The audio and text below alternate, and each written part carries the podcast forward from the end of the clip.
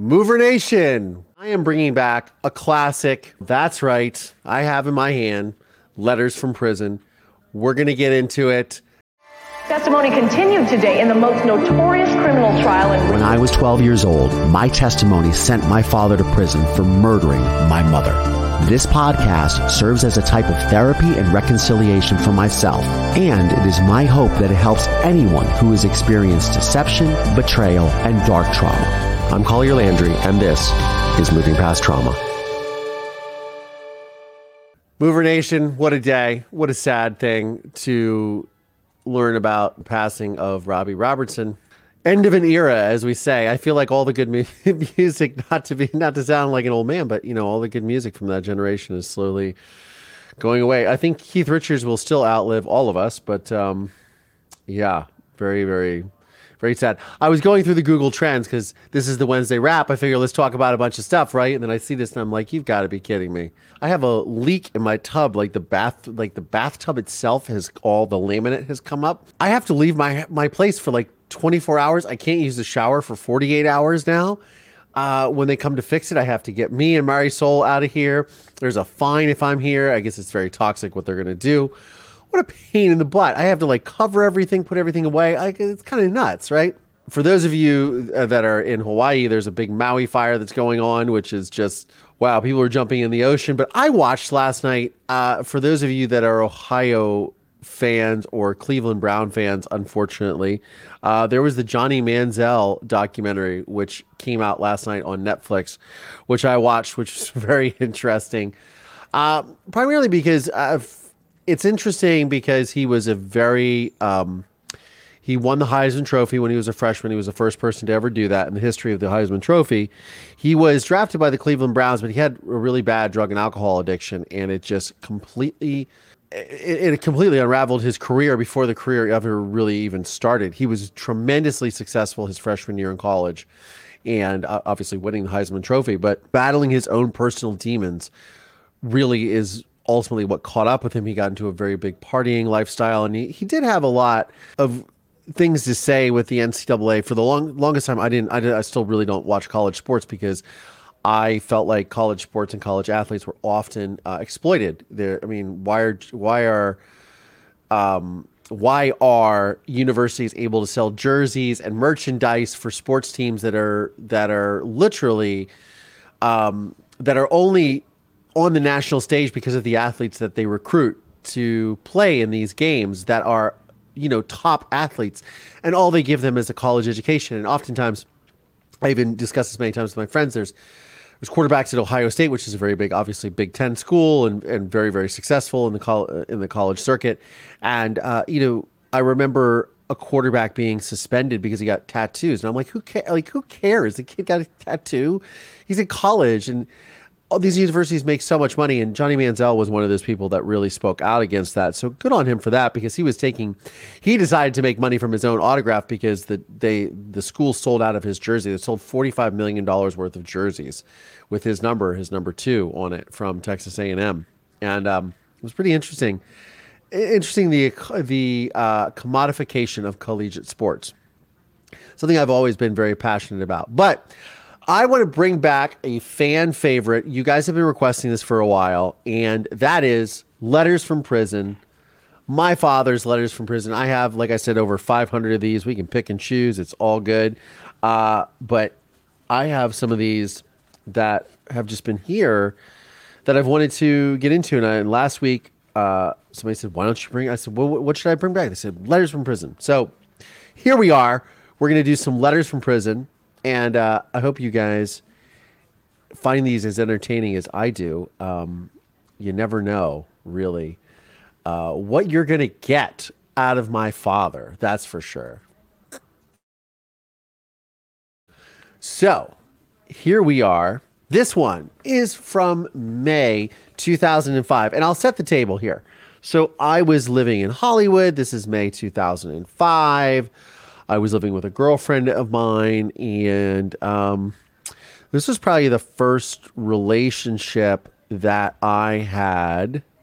Um, that I had really um, shared my story with. Um, I mean,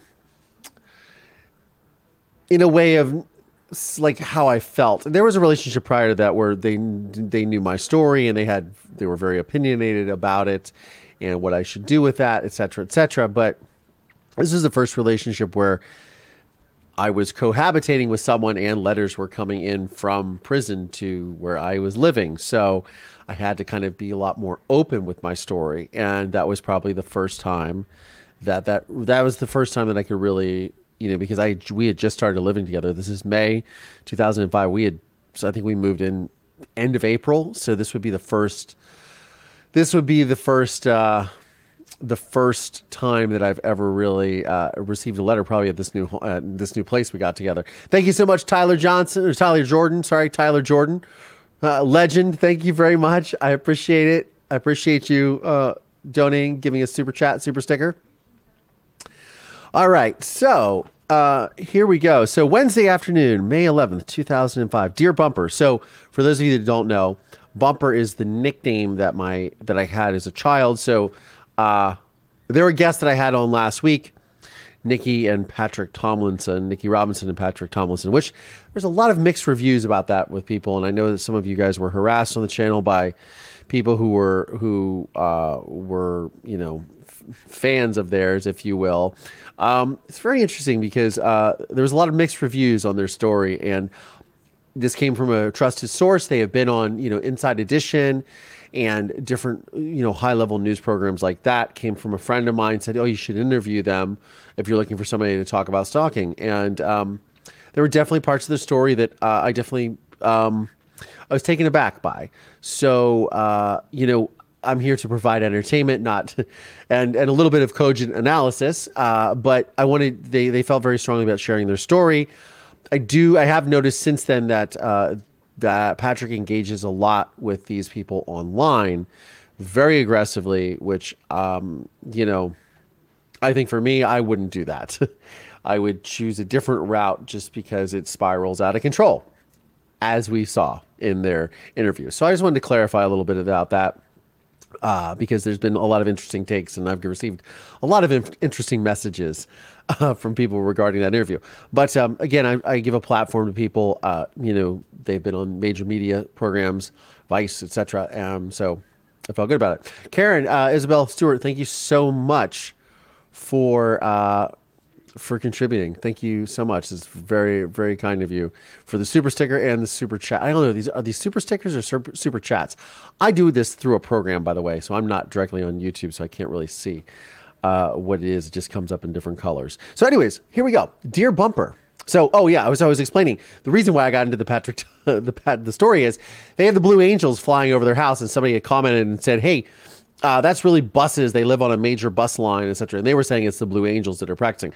So I had to clarify to that person, look, um, I know what the Blue Angels sound like because I literally lived, I grew up the first five years of my life on a naval base in Dahlgren, Virginia. And the Blue Angels used to land in our backyard in a landing strip. So I saw the Blue Angels. I know what jets sound like. Those were jets flying over their house. Unless those are the those are buses with jet engines. No, those are literally jets flying over their house, or at least what it sounds like. So, uh, I and and this nickname Bumper is derived from that. So when I was a child, I um, uh, growing up on this naval base, all, all, all fighter planes have no well all airplanes in general have nose cones right which is usually where the radar is housed. So i would point to the nose cone of the airplane and say bumper because i thought it was like a bumper like a car. And that's how i got my nickname bumper. Now you know right here straight from the horse's mouth so my father and my mother also called me bumper growing up so he always says dear bumper here we go dear bumper greetings from the big house a very humid day in Marion with no sun and overcast skies. Well, it's overcast and, and no sun here. I have a smart water sport bottle filled with Marion County dumb water that keeps me hydrated as I as I drive this desk.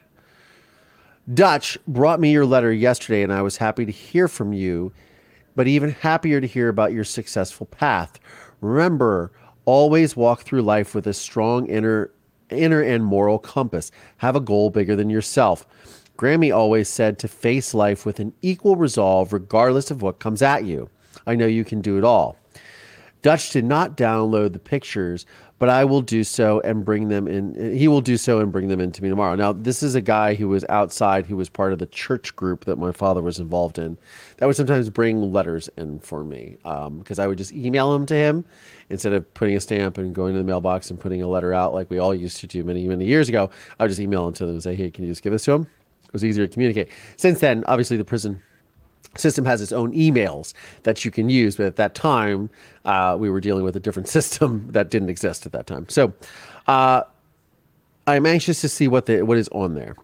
I think all the opportunities are just great. This is all part of being in the right place at the right time. Yes i remember the elton john concert. I also like his music I think it was a wise decision to abandon the Latin pathway because the genre seems flooded with all sorts of Hispanics trying to make it big.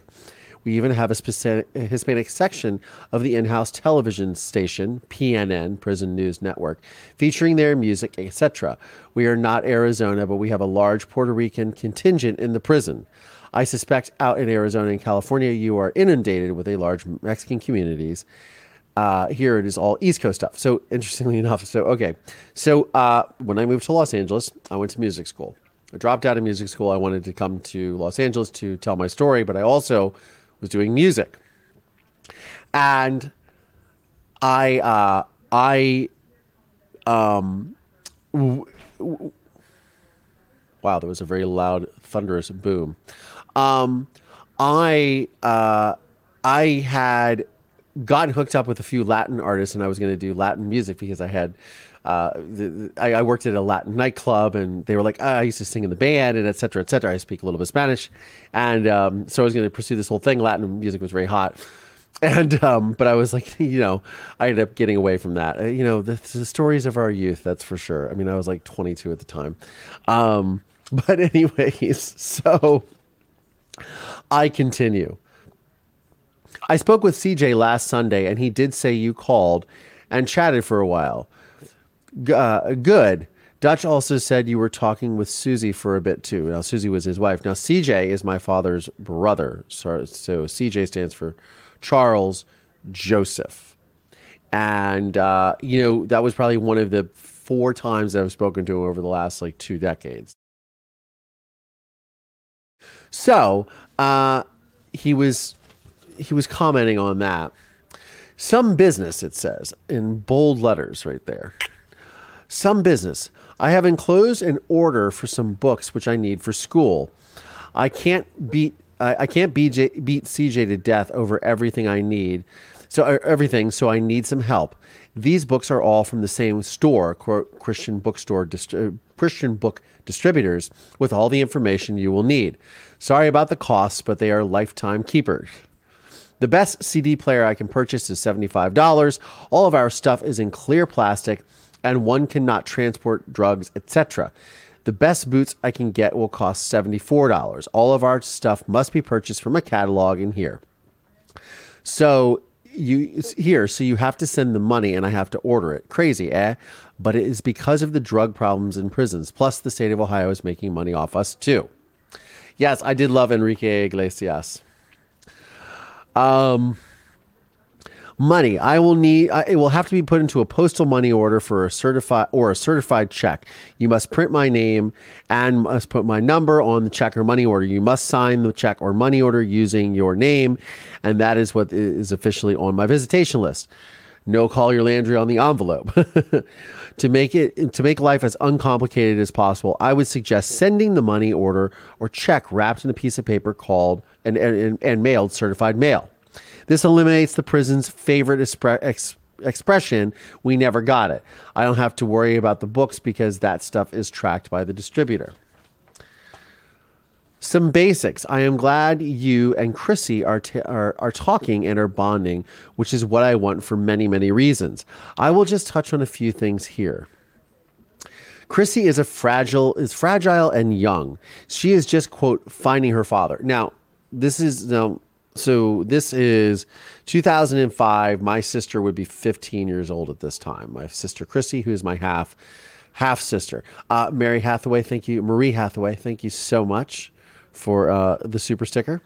So, uh, Chrissy would be my half sister who was born uh, 12 days before my father was arrested for the murder of my mother.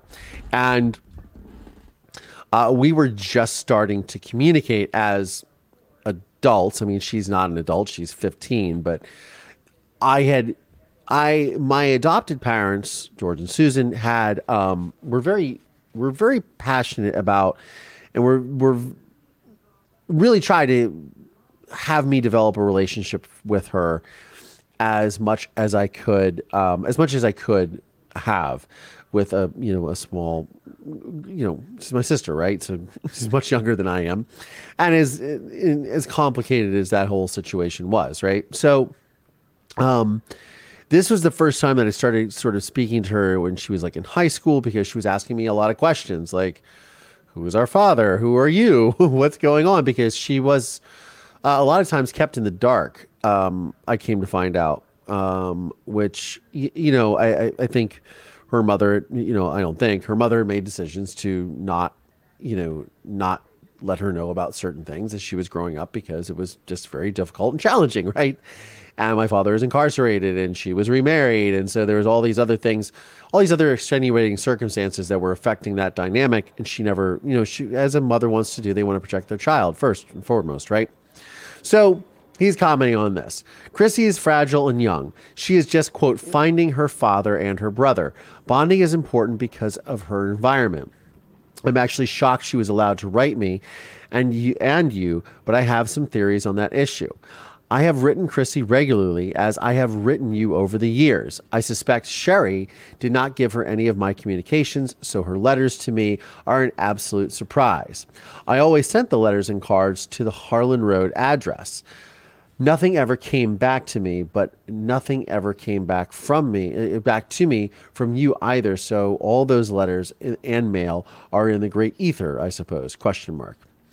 At the same time, I am also awed by her accomplishments while in Sherry's imposed hibernation of her violin, tennis 4.0 grades, uh, Moxie, guts. She has referred to, uh, well, the Sherry's husband, so I won't give his name, but she called him Woodhead. so I don't think that she is fond of him.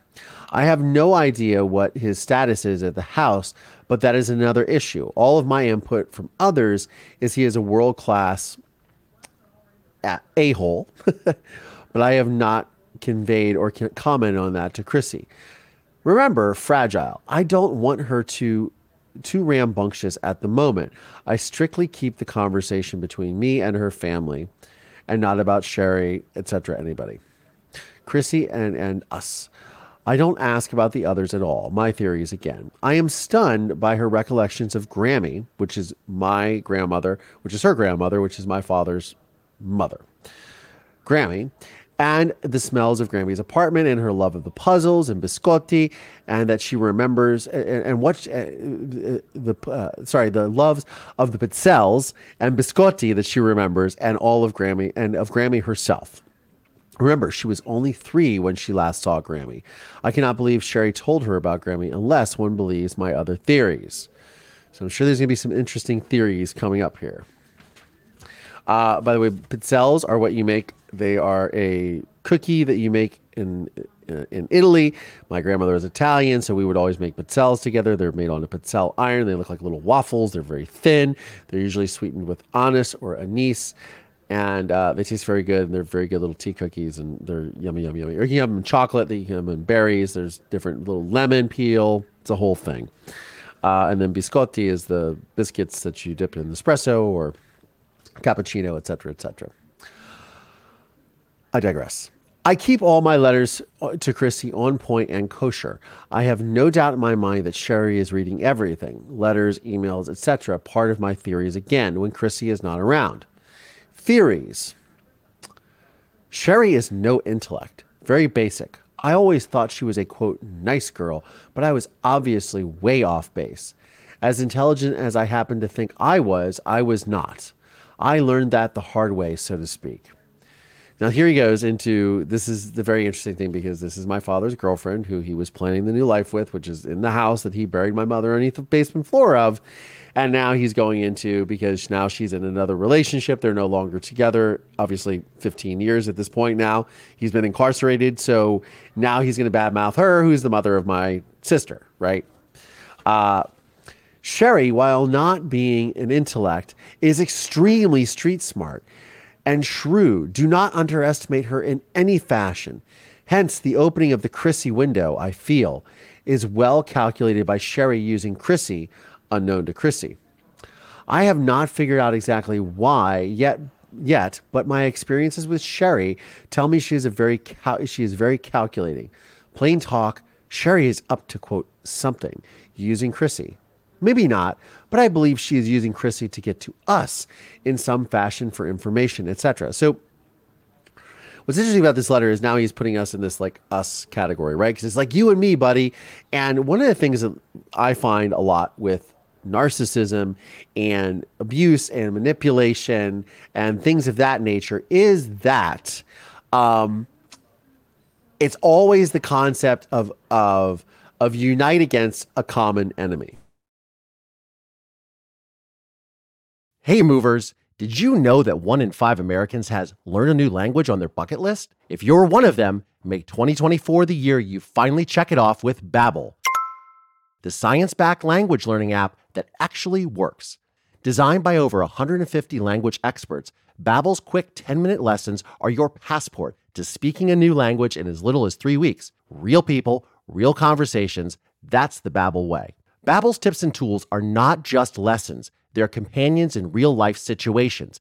The approachable, accessible content is delivered through conversation-based teaching, ensuring you're ready to shine in the real world. Before Babbel, I couldn't imagine effortlessly ordering food, asking for directions, or chatting with local merchants, and all without consistently checking a language app while I'm on vacation. But Babbel makes it easy, providing the practical skills you need for real-life scenarios. Struggling with pronunciation? Babbel's got your back with speech recognition technology, helping you perfect your accent and sound like a native speaker in no time. Hola. Hola. Here's a special limited time deal for our listeners. Right now, get 50% off a one-time payment for a lifetime Babbel subscription, but only for our listeners at babbel.com slash Collier. Get 50% off at babbel.com slash Collier, spelled B-A-B-B-E-L dot com slash Collier. Rules and restrictions may apply.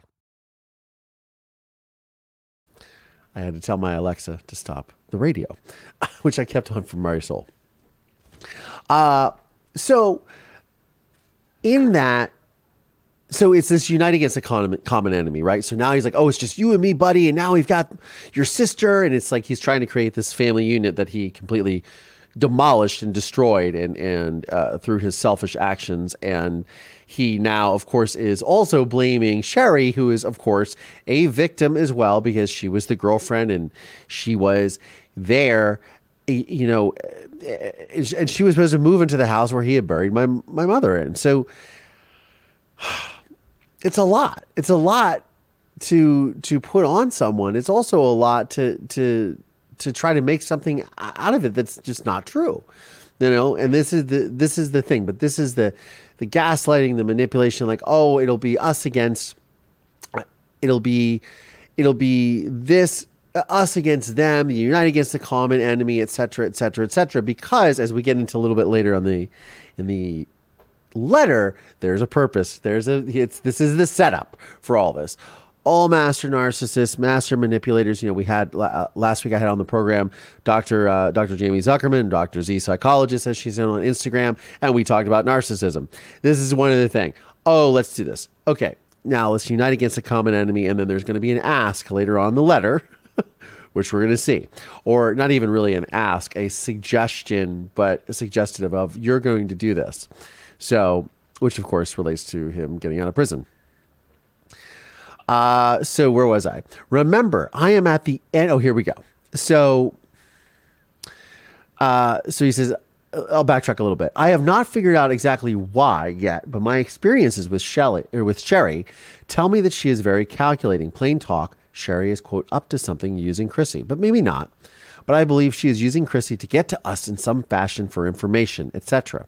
Remember, I am at the end of my prison sentence. Perhaps she is looking for a sense if she is about to begin one. That's super interesting. Okay, so now he's he's saying that 15 years after the murder of my mother, which he is incarcerated for, which he was found guilty of by a jury of his peers, which I heard him commit, by the way, which was premeditated because all the evidence led to that, that he had purchased this house to bury her underneath the floor, that he had purchased the tarp to buy her body, and then he rented the jackhammer all before she was killed.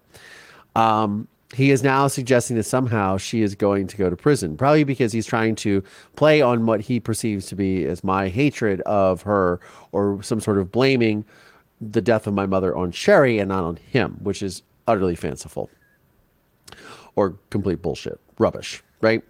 So uh, she says maybe I want, or or her her, uh, and then he refers to her uncle, which was my father's business partner. His name is Mark Davis, or maybe Mark Davis is. Maybe she wants to know my feelings, voiced through our family posture and attitude towards Chrissy, possibly about Mark Davis. Is Jack going to do something to Mark? What is Jack and his family up to? Is Jack going to come after Mark or me about Noreen? These are all viable questions for someone in Sherry's position. Now, again, father's trying to plant these seeds in my head that somehow that his former business partner, Sherry's uncle, and Sherry, his girlfriend, who he impregnated with my sister, is somehow going, it has somehow had something to do with the murder of my mother which again is rubbish because I heard him do it and because he planned it all. So this is crazy nonsense. But again, this is what when you're when you're trying to manipulate someone to testify at the parole board for you because as he says he's at the end of his prison sentence so he was sentenced to 21 and a half years uh, in prison then you have to come up for parole right soul the little doggy's whining which is very upset uh so it's interesting because now he's trying to position all of us. He's trying to sort of triangulate and manipulate the whole situation, right? So who knows what he also tells Chrissy, and who knows if he still has communication with Sherry at this point, if he's still talking to her and trying to manipulate uh, uh manipulate her as well. So he's trying to do all these, he's trying to do all these different things in this particular scenario that are all just not really working out very well. Um, but he thinks they're working out. And again, we're going to come to this whole situation here uh, with the ask that he is asking for. Um, and uh, yeah, it's just it's just kind of completely completely crazy. Um, okay. So you know there is so here I'll continue. You know there is nothing better than to have Jack make threats against Mark or Sherry so they can turn to Mayer, who was the prosecutor in my father's case, to keep me in prison, to, be, to keep me in prison longer. Sherry will use any tidbit of information to cover Mark and herself. If she can get that out of you or CJ, my, my uncle, his, his brother, Charles Joseph, or anyone else, she will use it to protect Mark and herself. And he writes in bold letters don't miscalculate her shrewdness. Do not be fooled by Sherry's presumed sincerity, sweetness, concerns, or kindness. Sherry is lethal. Sherry is not a rocket scientist, but she is a genuine snake. Mind you, I live in California, in Los Angeles. I am 2,000, three, almost 3,000 miles away from any of these people.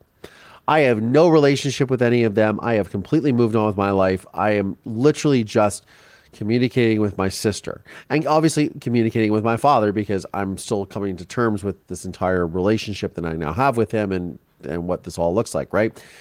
3,000 miles away. So again, how somehow how I've been sucked up or how I'm getting caught up into any of this nonsense is just is is is rubbish. It's it, because I'm not there. I'm not involved in any of this. I'm not involved in these people's lives other than very remotely, and that's just talking to my sister on the phone occasionally as a, oh, what was I, 25, 26 at the time?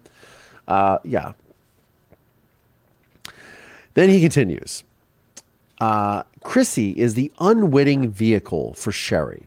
Just be careful what you say slash write to Chrissy because Sherry is looking for something. When Chrissy gets out of that house, she will begin to eh, she will be she will begin to be safe, but not before. Therefore, we all must act appropriately with eh, as Chrissy could easily be a victim too. Well, Chrissy is not easily a victim. Chrissy is a victim and a pawn in all of this. And now my father is turning her into a pawn because what he's trying to do is say, you have to watch what you talk to her about because it's going to come back on me, not me, Collier, come back on my father. So he is, again, weaving the web of the fabric of this conspiracy theory that he is using to not only manipulate me into not sharing certain information with my sister, right? And the information that I might share is our father's a narcissist, or he was a very abusive man growing up, and he murdered my mother because I heard it happen. He has no idea what I'm saying to her. Now, obviously, I'm not saying that to her. She's a 15 year old child. I never had those conversations with her. In fact, even when I knew her as an adult, I never had those serious conversations with her because it wasn't really necessary for me to discuss that with her because also I wanted her to sort of, if she was going to develop a relationship with my father, that I wanted her to be able to do that on her own terms. And I didn't want to taint that in a way. She already knows that he's in prison for killing my mother. I don't need to berate that. I don't need to beat that dead horse, if you will. I don't need to, um, to, to, to involve her in that because she is literally a pawn in all of this. She was born 12 days after my father, or, um, or 13 days after my father took my mother's life. She has nothing to do with any of this. She is an innocent. She is innocent as can be. A baby. So the fact that he somehow is saying that she is you know, he's trying to manipulate her in a way and try to possibly do that through me by saying only good things or say, oh, keep everything a secret. Don't tell what daddy says to you or what our father says to you to your mom or whatever he thinks that I'm doing to sort of cover for him. Again, this is what narcissists do. This is what manipulation, this is what psychopaths do. They start to sow these little seeds of doubt in order to triangulate the situation, to manipulate people. And this is the destruction. This is why I share these letters. This is why it was a great suggestion. I believe it was on the outskirts says read read more letters from, uh, from your father. And this is why, because I think that you guys really start to understand and see these patterns in your own lives of how people try to use these things to manipulate you hopefully you haven't dealt with something as horrific as I have. Um, but it's still the song remains the same. They all sing the same song, right? They all just uh, it's just really uh, it's all the same thing. it's it's all it's all the same pattern. And as Doctor you know uh, Jamie Zuckerman said last week, once you see the patterns, you can't unsee them. So so when you start to be able to recognize um, these patterns, you know, you can't unsee them, and therefore you can apply this in your own life and somehow start to set yourself on the road to healing and the road to leading a fulfilling life and hopefully getting rid of people like this in your life because this pattern continues to build. You have this person in your life. This is my father. He's very destructive. He's very manipulative. Then it allows another person that comes in. They're destructive and manipulative yes, es ver, sí, es verdad. Claro que sí, Yanina. Yanina Cueva. Um, it is, this is, this is exactly how this happens because these patterns keep repeating and repeating and repeating in your life.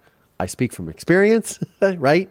Was involved in several narcissists uh, with several narcissists over the period of my life and in dating life and and professional life. I know a lot about this, unfortunately. And then it all started with my father, right? And it all started with this pattern, and this pattern continues. And I wish that I had seen this back then. I was aware of it, but I didn't recognize it. I, I, I realized that he was manipulating me, but I didn't understand what narcissism was. I didn't understand what gaslighting is. I didn't want to understand. I didn't understand what triangulation was. I was just sort of trying to figure out my own life uh, I mean, I still am, right? But I was at this time really trying to figure it out. I was in a new relationship. I moved in with someone for the first time, and I'm thinking to myself, okay, what's what's happening? I'm just trying to get my own bearings.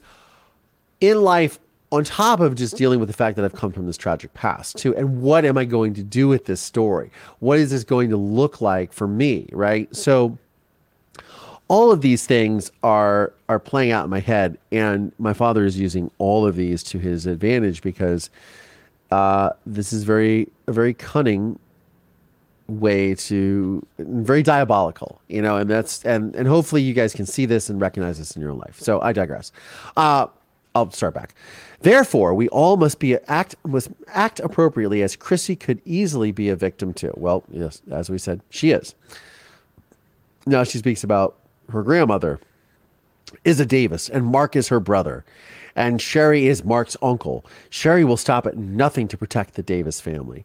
This is it in a nutshell. I almost think they are gypsies, but in in reality, the family came up from the hills of Kentucky, Mark's father and mother, to work in Mansfield. As if there's something wrong with Kentucky. I don't I don't I don't know. Me, no, I have never laid a hand in anger on anyone in my life, including the 15 years I have spent in the Ohio Gulag, meaning the prison. I played ice hockey in high school for four years. I did one year of football. I boxed for four years. I was all about sports, not fighting or anger. Well, hockey is all about fighting. That's a fighting dynamic to it, as does boxing, but I digress if I had that type of track record, Mayer would have used it at trial. My father was abusive and my father did hit me. That's the truth. So he's lying right there. But again, this is this manipulation. So he builds up. So this is, you know, three or four pages into the letter. And now you have this uh, this scenario where um, you uh you, know he's trying to build this rapport and then he's going to infect you in your brain with things that aren't true. Like you're not remembering this right. You're remembering this wrong you know without saying that. He's not saying you're remembering this wrong. He's just infor- reinforcing the statement of i never laid a hand on anyone. I never did this. So of course then i questioned myself growing up even to this moment. Did he really hit me? Did he really behave like this? Well yes he did. And that's just the truth right so, uh, but I would say even more so than the than the direct physical violence would always be the emotional and the uh, the abusive and the and the walking on eggshells around someone who is like this because they're so apoplectic and they're full of such rage that you just you're constantly tiptoeing and walking on eggshells around them and not knowing if the rug is going to be pulled out from under you. So that is very very clear manipulation and grooming, maybe even possibly. I don't know. He's just trying to really, he's really stepping it up. Um, if I had that type of track record, Mayer, who was the prosecutor again, would have used it at my trial. I don't know what a nonprofit is, but you can explain it to me later. I must have mentioned something or, or a uh, a nonprofit, I suppose. Uh, Mansfield. Lord Acton said it best absolute power corrupts absolutely. Mansfield is the epitome of that corruption. About two weeks ago, they put a black mother of two young children in jail overnight because she owed $1.96 in wage tax. In wage tax.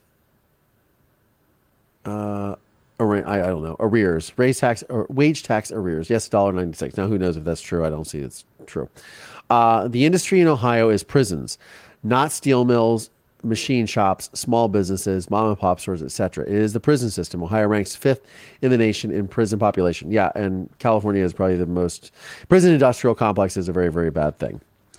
Mansfield is corrupt through and through. Mayer, again, my father's the prosecutor for my father's trial has been a prosecutor for th- 15 years. His reelection campaign always features me as his poster child. Henson, Judge Henson, who I've interviewed on this program before, has been a judge for 15 years. His reelection campaign always featured me as his poster child. The myth of tough on crime. Well, the fact is, my father did commit a crime. It was a heinous crime. They put him in prison why wouldn't they use that as his platform? That was big, one of the largest cases in Ohio history, one that rocked the community. Why wouldn't they use that for their reelection or for to establish that hey, we did this?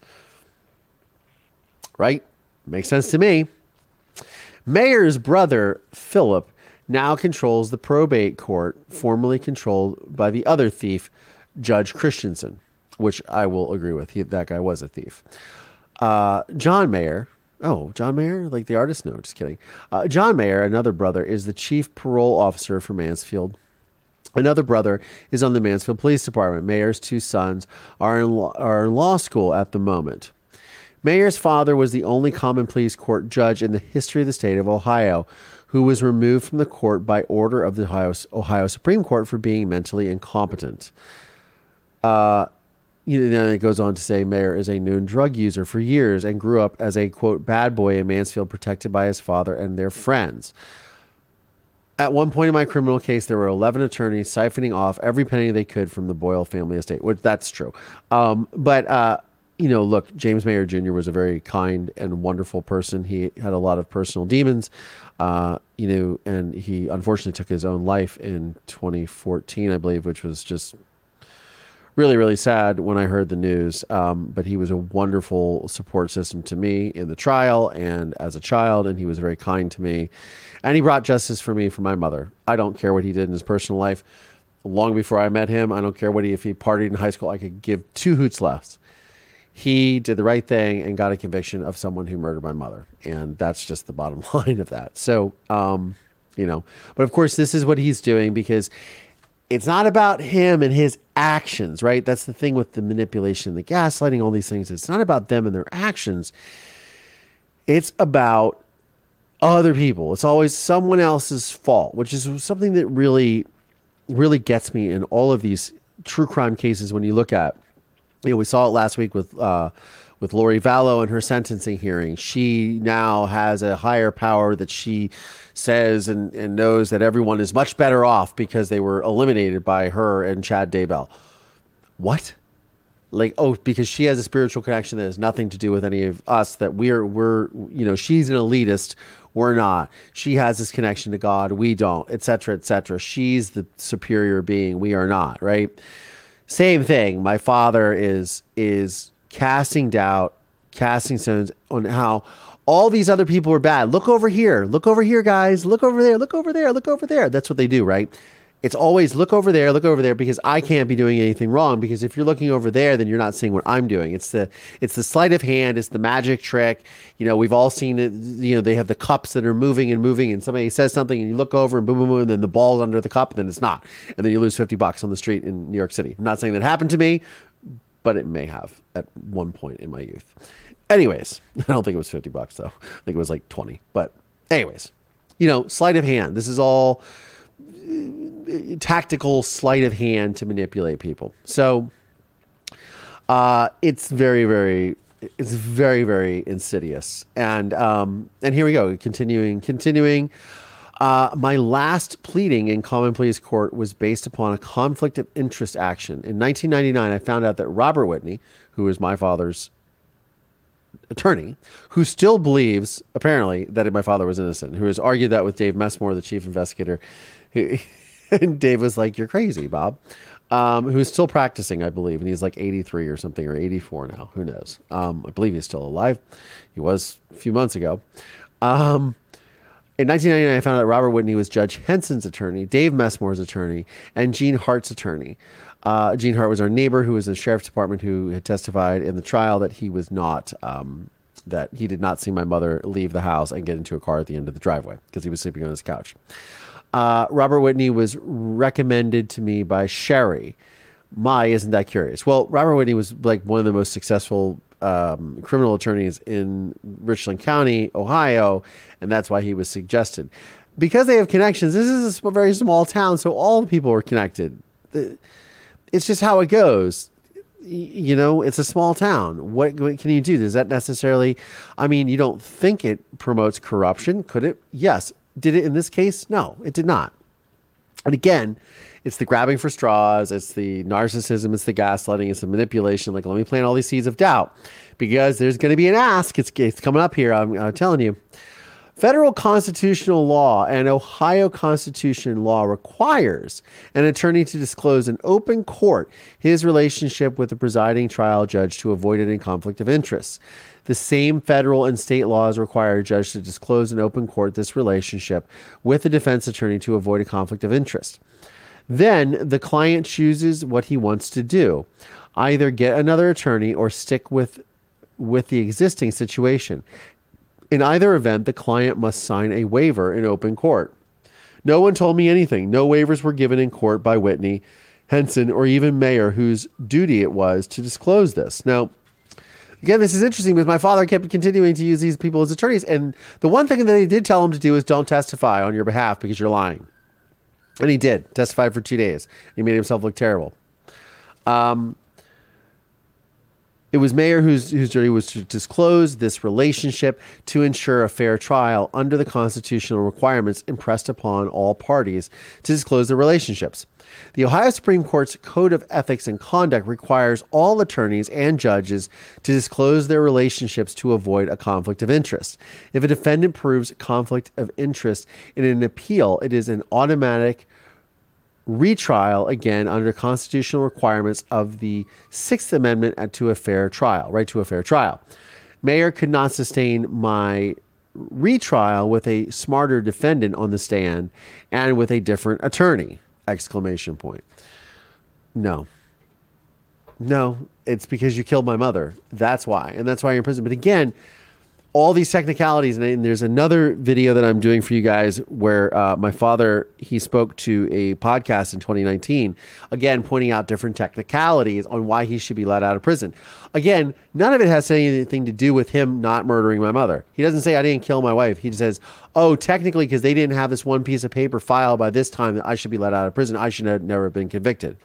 It's pure rubbish and unfortunately, I think a lot of times when you think about this and we see this legal posturing that exists in these different cases and these cases that are being prosecuted that we see that are nationally known, we see so much of this where we see so much of this where attorneys are always posturing and using these legal maneuvers and these technicalities that have absolutely nothing to do with someone's guilt or innocence. They literally have to do with like, oh, was this technicality? Oh, did this person do this? I mean, we saw this play out in the O.J. Simpson case, right? Uh, with you know Mark Fuhrman and going through his records and the racism and things like that, which is not a positive thing, of course. But all these minor technicalities which were used to acquit O.J. Simpson, and, and you know that's probably the biggest example I can that I can get at. But there's instead of someone saying instead of the old fashioned way of like this person didn't do it here's why it's like no you didn't file this piece of paper at this right time for this reason and therefore uh, they shouldn't be convicted or they should be let out of prison you know if they're innocent it should work that way. If you're, if they're innocent, but if they're guilty, you know, let, us let's judge them on the merits uh, on the facts of like were they innocent or were they guilty? Like did they commit the crime? Oh, he committed the crime. Then he's who cares? He should be incarcerated. End of story. He is not good for society or anyone else around him. That's for sure. Anyways, I get back to this very long letter. Um, and he says, you know, he was talking about uh, to get back to this. If a defendant improves, uh, if a defendant proves conflict of interest in an appeal, is an automatic retrial. Do the Sixth Amendment. Okay. When I filed this appeal, it had to go first to the Common Pleas Court with Henson ruling on this issue. Henson and Whitney admitted the relationships I stated above to you in notarized affidavits. Then Henson turned around and gave the case to Judge James DeWeese to adjudicate because I, uh, I filed to have Henson removed. Motion to recuse. DeWeese turned around and, and ruled it did not matter, that there was no conflict of interest, and that, it, and that I had a fair trial. I appealed that decision to the state appellate court, which in turn supported DeWeese's decision. The state appellate court is located on the second floor of the, of, of the state courthouse. Isn't that interesting? I don't know why this is interesting, but uh, the Ohio Supreme Court would not grant jurisdiction to hear my case. The federal courts could not hear my case because of the state's highest court, the OSC, Ohio Supreme Court, would not hear my case. I was dead in the water. Mansfield and the Mansfield News Journal, Journal all had a good laugh over that.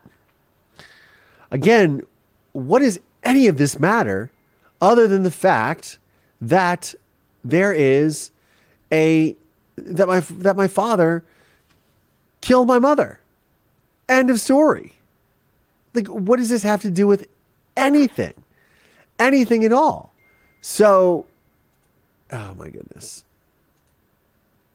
So, it, again, this has nothing to do with anything. other than my father just trying to grab at straws to get out of prison. If I had won my issues, conflict of interest, in court, I could have had everyone disbarred from practicing law anywhere. I could have sued for damages for all the time in prison and the damage to my family. I could have had a fair trial exclamation point. But again, you're not saying at any point here that you didn't kill my mother. You're just saying that you didn't have a fair trial. Again, there's a technicality, there's technicalities to all this, and there's levels. And again, he's trying to manipulate me as an adult because it's coming up. Don't worry, it's coming up. We'll get to the good stuff. I have no avenues for any appeals left anymore. If I did, they would have to go to Richland County Common Pleas Court for hearing. No Mansfield attorney will do that for anyone. The courthouse is their bread and butter, so why kill the golden goose? Politically, it is suicide for any attorney to go against Mayer or Henson or DeWeese. If I had millions and could afford an attorney from elsewhere, my own dream team, I would spend millions and still lose. I think you can understand this based upon the mischief they pulled on you by Judge Christensen. Well, I did have mischief of my own pulled on me, which did suck in probate court over my family's estate, but uh, that's not what this is about. So, my recourse is this only I have a very good prison record, the proverbial model prisoner. I am completing my education in the ministry as a theologian. I have two children. Here we go. I have two children who will speak on my behalf when I go to the parole board in 2011. I'll repeat this again. I have two children who will speak on my behalf when I go to the parole board in 2011. I have successfully completed every program the state of Ohio has required of me. I have an excellent work record at slave wages, I might add, both outside and inside the prison. Well, yeah, you, you are in prison. You do not make money. I have no record of violence anywhere in my life except this quote fraudulent conviction. I have no previous criminal record. I am employ- employable. Finale. I tell you all this because I do not want you to vent any anger or at anyone. I do not want you to waste your money or energies fighting the corruption or the crooks. There was no money and, and there was no fight anyway. So there you go. I want you and Chrissy to be as a family. I will require I will require you being delicate with this fragile baby of ours because she is in the hands of some really nasty people. Again, my father is alluding to the fact that they somehow had something to do with my mother's murder and not him. Even though he has also admitted this, and he admitted it in my film Murder Mansfield to a certain degree that he took her life. So all of this is complete nonsense, anyways, to put it mildly. I will be out of here in another six years. I will restart my life again and go on from there the best I can. I do not like what happened to Mommy K. That's what my father used to refer to my mom, Mommy K. Uh, what happened to our family and what potentially the crooks could do to you or Chrissy. Chrissy. So in my position, I bite my tongue and play nice so I can come home again. CJ and Mimi, Mimi is his sister, have said they would never come to Mansfield again. I am very proud of your successes because I knew you could always do it. You have the abilities to be very successful and always be very successful. The Boyle brain thing, you know, ha. Yes, I want you and Chrissy to visit me this summer when you come into town. Sherry will surely work her way into the Zigglers again, but that is okay, and you can see Chrissy. Because Chrissy is under 18 years of age, she must come with a person over 18, which is you. You both are on my visit list. Chrissy will need her birth certificate as ID. The visit room is closed on Tuesdays and Wednesdays. It is open for the rest of the time from 8 a.m. to 3 p.m. Each person can bring $20, some monies in ones, fives, no tens. Quarters are okay. You must pay in advance in the entrance area for any photos to be taken. Polaroids at $1.50 a piece, maximum three per person. I need a photo of my family. Saturday and Sundays are written are by written appointment only, so forget that if you can. I also want to know in advance when you come because I would want you both to meet the warden, a very nice person. Every day I keep thinking at the end, I, I keep thinking at the end of the end of this nightmare. I try to think of the future and not revenge. Mommy Kay used to say, living well is the best revenge. Now, again, he says, every day I keep thinking of the end of this nightmare. I try to think of the future and not revenge. Revenge for what? You created all of this, man. All of this is created by you. A raving, malignant, narcissistic psychopath who destroyed my entire family. And again, I mean, this is just, you know, again, I show all this because this is, you know, a way, you know, I hope you guys are able to learn from from all of this to recognize these traits in people, how everybody just how everybody you know, how, how they use every little tactic to manipulate you and to make you feel bad. He continues, God will take his measure on these assholes. As much as I would like to, I will not for the sake of my kids. Oh, I will make certain they are prosecuted, but I won't hurt them. We have an old saying in the prisons don't go out and commit the crime you already did time for. Love and miss ya. Stay safe and alert. Take nothing for granted, okay? I'll write more later on this stuff. Ciao. XXXOOO Daddy. And there's a picture of prison barbed wire on the top of this letter, by the way. And then there's the there's the signature for y'all to see. I don't know what to say. You guys requested prison letters. Thank you so so much uh, for the super sticker on the outskirts. She says, "Did you know that California Senate passed SB 94? If it passes the House, my father could get out of his life sentence and file for parole. I did not know that. Um, yes, he forgets. yes, uh, Karen Isabel Stewart. He forgets that your mom was found in the home that he, your father, bought. How did she get there?" Exactly. Um, yeah. This makes for all very interesting, all for very interesting uh, fodder for a podcast, though, doesn't it? And look, again, you know, like I said, I share these letters. I mean, if I if, if I appear frustrated, I'm really not frustrated. I just, uh, you know, I guess when I reread these, I sort of try, kind of take myself back in the in the moments. And when I do, when I do read these, I, I you know, at the time that I was reading these, I don't, I didn't, I don't recognize them for what they are now.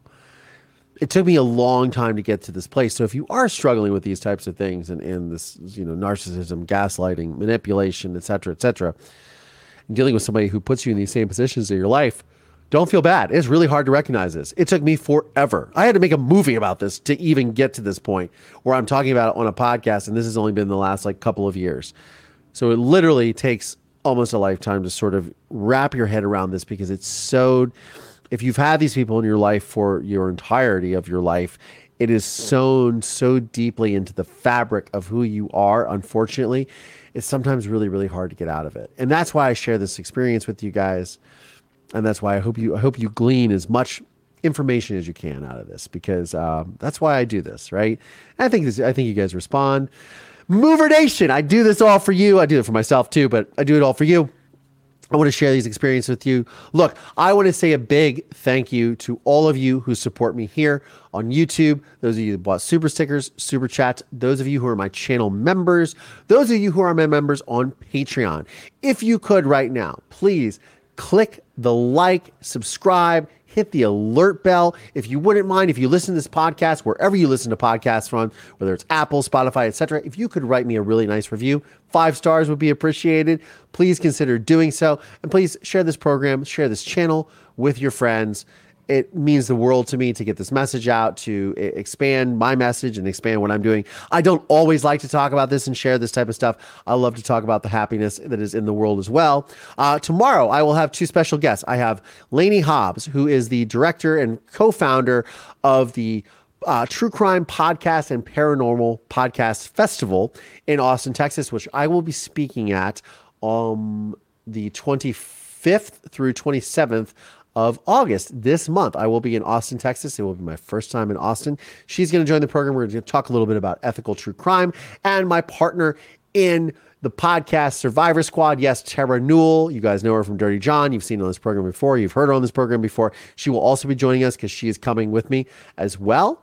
And um, it's it's, it's going to be a great conversation. We're going to discuss ethical true crime, what's going on in the world, et cetera, et cetera, promoting the festival, and all of those things. Thank you so much, Black Widower, for being a member again four months in a row.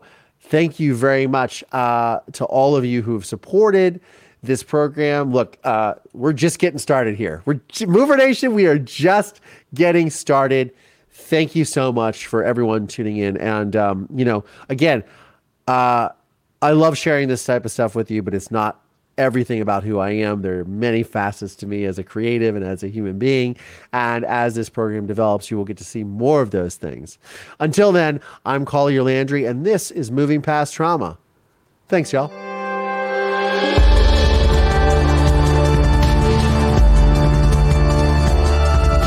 This podcast is made possible by support from listeners just like you. For exclusive content around this podcast, please consider supporting me via Patreon by going to collierlandry.com forward slash support. Please subscribe via Apple Podcasts or wherever you get your podcasts from, and please leave us a five star review. If you want to see video episodes of this podcast, please check out my YouTube channel at youtube.com forward slash Collier Landry. You can find links to additional resources in the show notes of today's episode. This podcast is a production of Don't Touch My Radio. Copyright Collier Landry.